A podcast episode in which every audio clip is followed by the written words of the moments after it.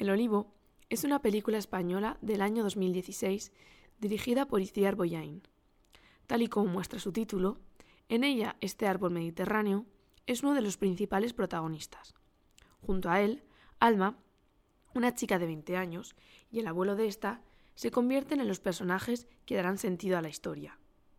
La película se desarrolla en una España víctima de la crisis económica, donde la familia de Alma vendió, contra la voluntad del abuelo, un olivo milenario que había permanecido en esta familia durante generaciones. Este hecho parece ser el origen de los pesares del abuelo, quien deja de hablar y, tiempo después, de comer. Alma cree que recuperar el árbol milenario es la única solución para salvar a su abuelo y hacer que vuelva a ser la persona que un día fue.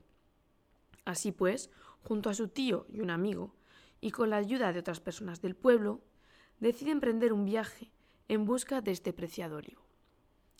Este largometraje es una representación de lo que sucedió y sucede en España.